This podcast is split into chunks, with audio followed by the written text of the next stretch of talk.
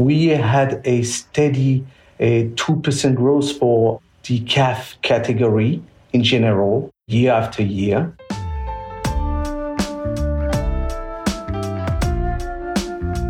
I think one reason that we know is probably the biggest reason for the fear of caffeine is actually sleep.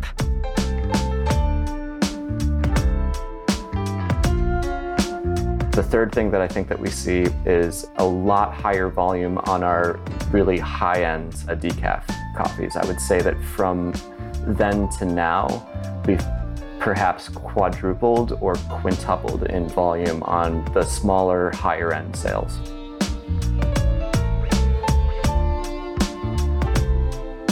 Welcome back to the Fifth Wave podcast. I'm Jeffrey Young, editor-in-chief of Coffee Business Magazine, Fifth Wave. And today we're exploring the topic of decaffeinated coffee. Over the years, decaf has been poorly regarded in specialty coffee circles, and many baristas would often joke they'd prefer death before decaf. But I believe now is the time to look anew at this small but highly promising market segment. We'll be exploring questions such as how big is the market for decaf and what are the trends? What drives consumption of decaffeinated coffee? And how do you actually remove caffeine from coffee? We'll hear from Emmanuel Diaz of Swiss Water, Chris Kornman of Royal Coffee, and we begin with Laura Burton, market lead for coffee at Taylor's of Harrogate, a family-owned business with distribution across all major UK supermarkets. Well, welcome, Laura. Thank you. Thanks for having me. To set the scene, I wonder if you could tell me how business has been for Taylor's Coffee over the pandemic. Well, there's no doubt that the pandemic skyrocketed coffee consumption. So obviously with people having different working conditions, so mainly working from home, and also the fact that all of the coffee shops were closed for some of the time, that drinking in home and investing in equipment even to make coffees in home, we saw a huge rise in that. So the market boomed really. I think in terms of where we are now, the roast and ground category as a whole is declining on last year, but obviously it was a stellar year. But it's not coming back down to sort of 2019 levels. So we are seeing it plateau, but we're still plateauing at a higher level in terms of spend in the category than we were in 2019.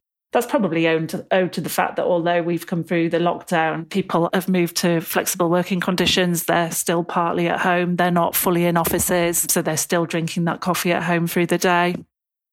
And as one of Britain's, largest, most famous coffee roasters, presumably you have a decaf offer.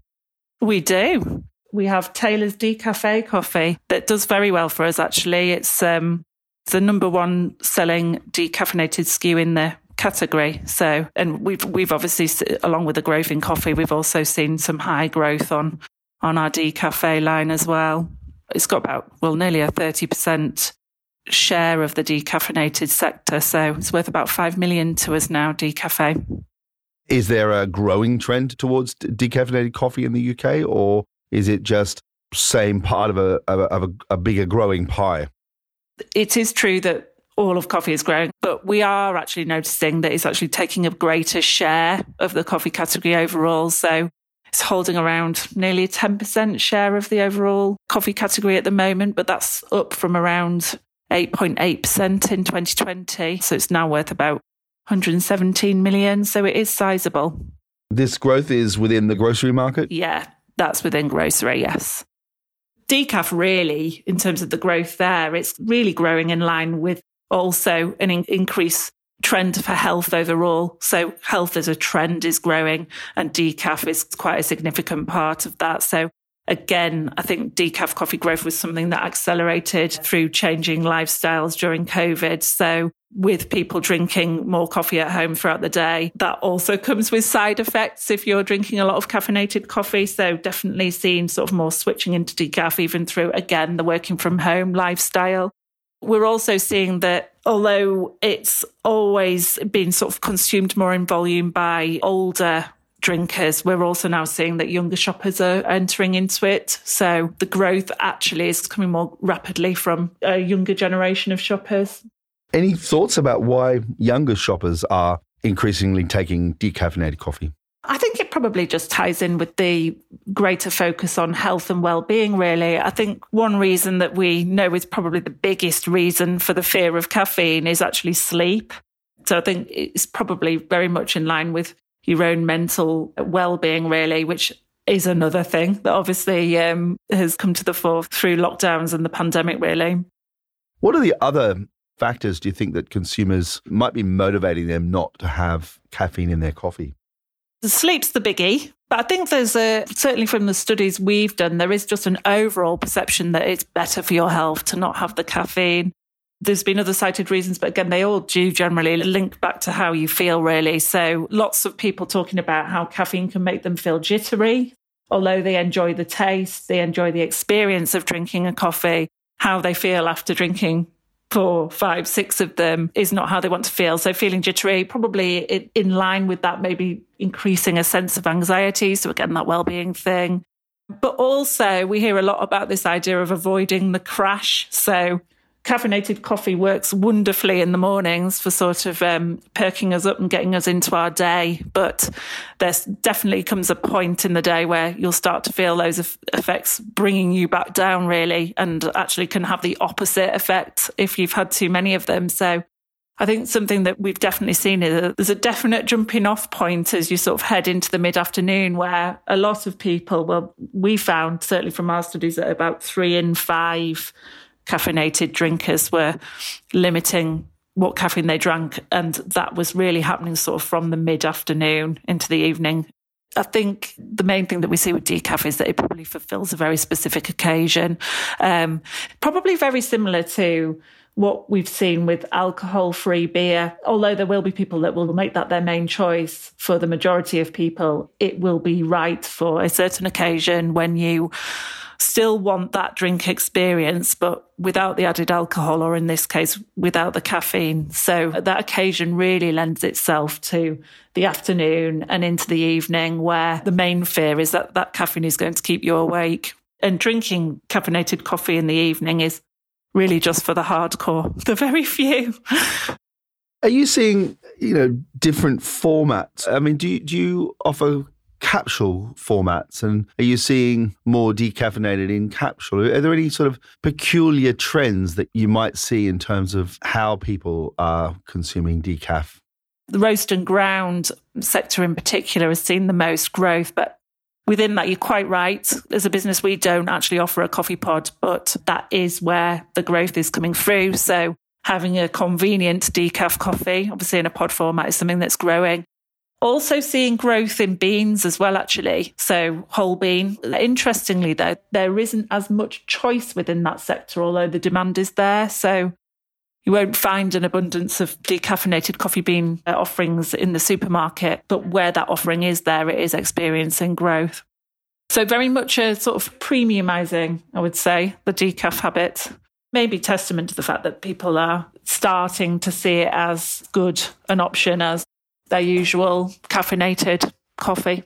Wonderful. Now, about your own decaffeinated, how do you acquire a decaffeinated coffee bean, or do you get involved in the decaffeination process yourselves? So I think the first thing for us, and probably one of the main reasons why our own decaf coffee is so successful, it's about the lengths that we go to with our sourcing. So for the decaf product, it's the same quality coffee that we source for our regular non-decaffeinated coffee. So there isn't a compromise in the first place, if you see what I mean. So the green bean that we source is specialty grade coffee. And then I guess in terms of the decaffeination process itself, it's a water process that we use that's the most natural. There does appear from everything you've said today that there is a growing business case for offering more and more decaf. Oh, absolutely. I think if 3 in 5 coffee drinkers are restricting their caffeine intake, and maybe some of those will be switching into decaf, but what we do know is there's still around 60% of caffeinated coffee drinkers where they don't.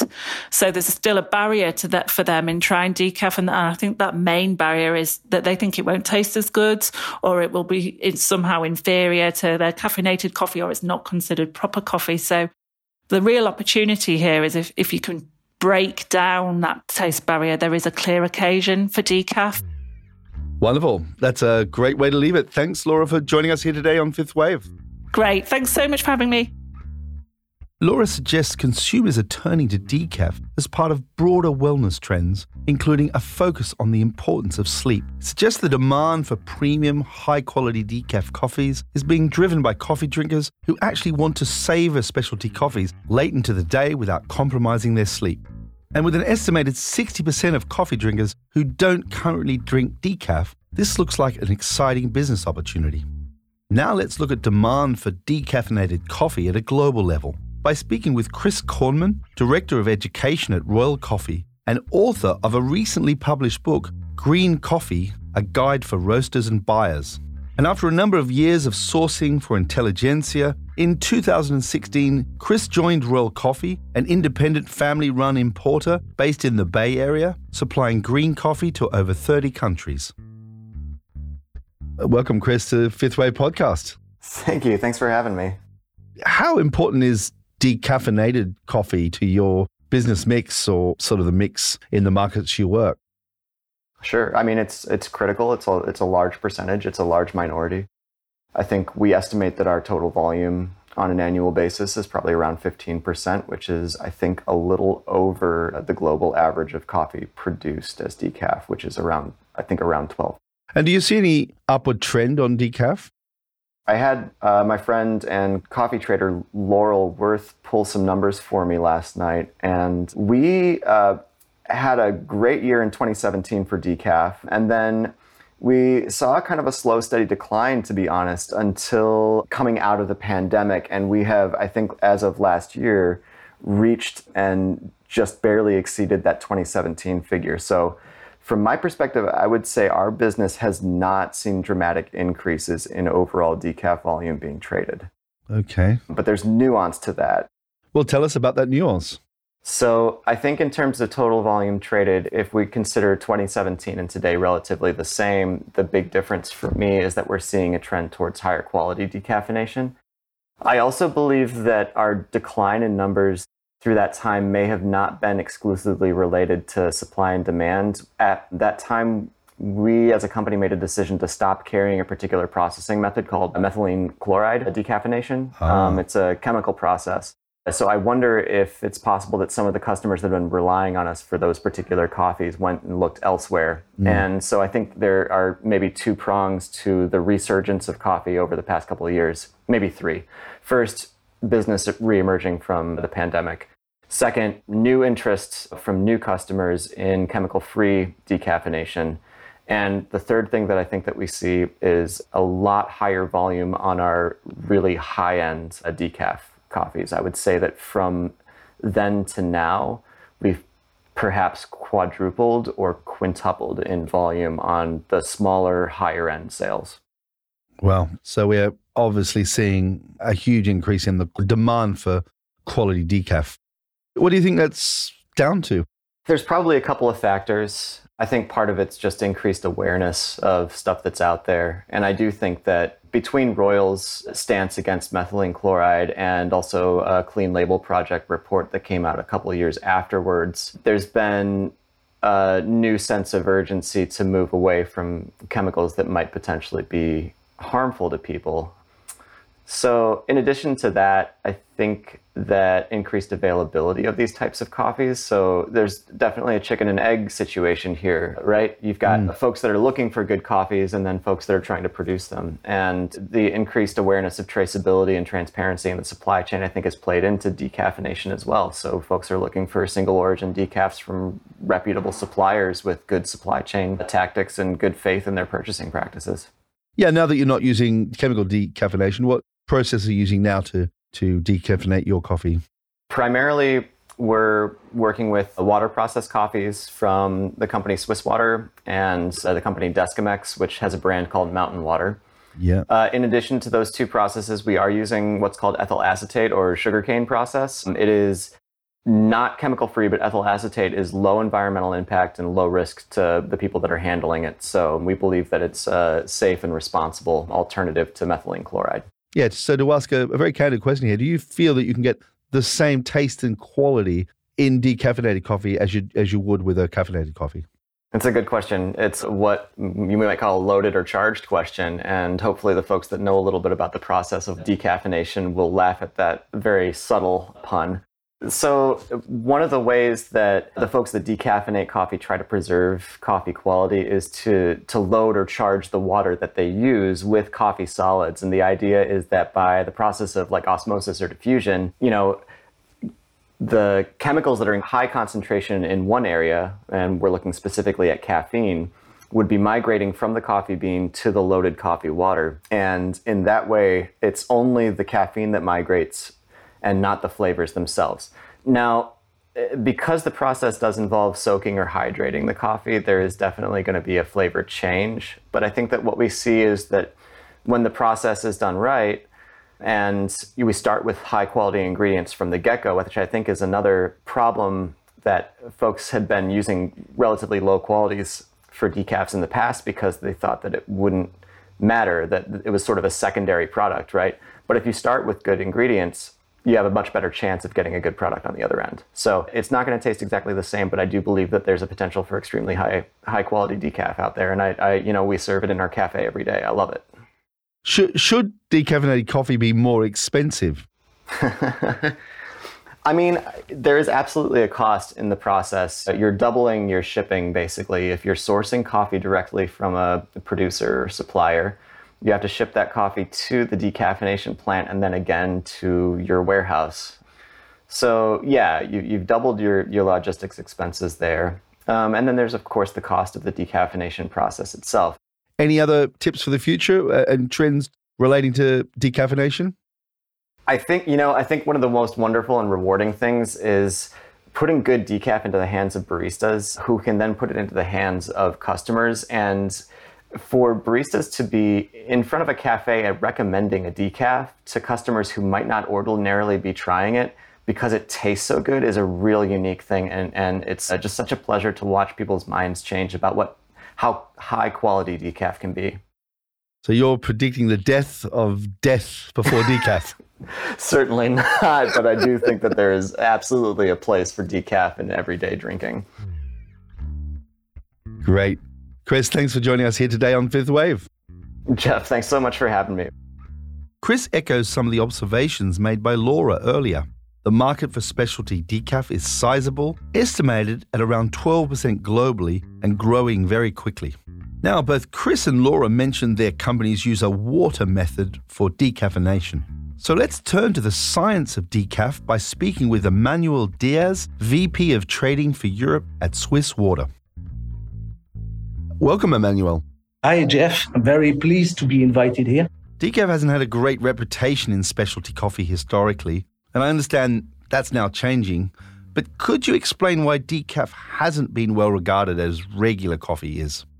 We used to have a very bad decaf, and for economic reasons, industry was asked by distributors to provide coffees that were decaf or non-decaf at the same price. So what can you expect when you have an additional step in the process? And then because of the mindset and the process, you don't want to ruin a very high quality coffee. So you don't invest in your beans. Remember that we were using only one method for ages. Are you going to tell your customers, hey, we use a very good methylene chloride? No.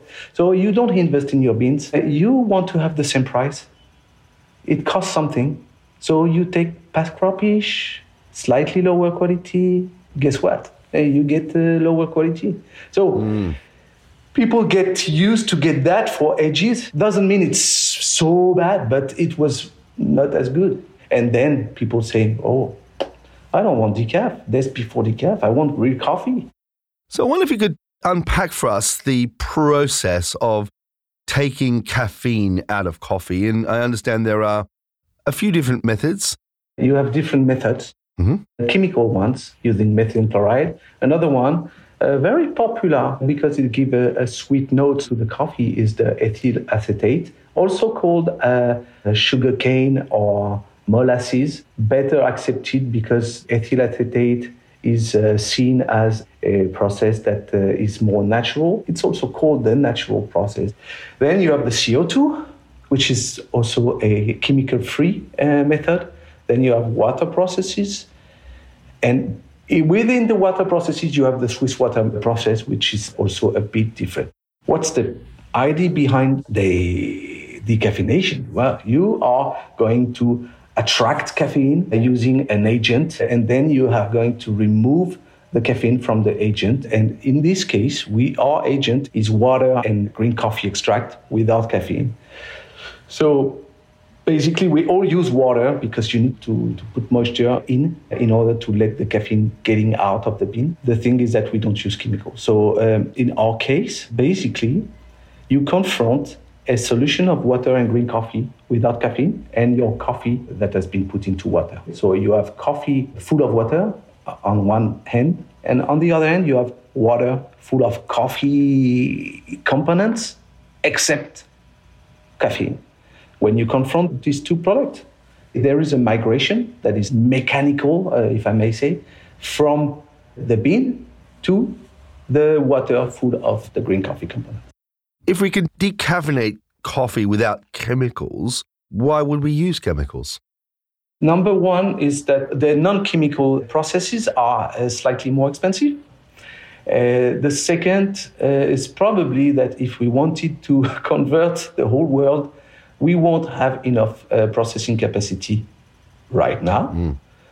Though in the last 5 years, I think the water processing capacity has about doubled to also allow the shift from chemical to chemical-free. Right. I wonder if you could tell us about that growing segment. So how much growth has been, say, over the last 10 years of decaf? We had a steady 2% growth for decaf category in general, year after year. And in the specialty field, where you can expect that the specialty market is slightly more using the better qualities, whether it's not just chemical-free, but it could be ethyl acetate, CO2, water processes, and Swiss water. It was double than that, so 4 to 4.5, 5, 6% depending. And this always, decaf and specialty decaf, always outpace the total category coffee consumption, which was just below 2%, 1.5%. We have regular progression, regular growth in coffee. You have slightly more for decaf, and you have almost double for specialty decaf. Yeah. So outpacing the overall coffee market is decaf. Are there any other countries where you're seeing particularly strong growth in decaf? Well, the growth I mentioned is for Europe, US markets, where we have a good footprint in US and Canada, because for logistic reason, we are closer, and also in Canada, because it is mandatory to inform the consumer if you are using chemicals. So the chemical-free represents 50% of the decaf consumption in Canada. In Japan, in Korea, in Southeast Asia, it's growing as well, and especially the chemical-free, because Japan, it's forbidden to import methylene chloride decaf or chemically removed beans. So it's a boulevard for CO2, for water processes, and for Swiss water. Are there any estimates out there worldwide as to what the percentage of decaf caffeinated might be in terms of volumes across the entire coffee industry? I think the worldwide is about 4.5, 4.8%.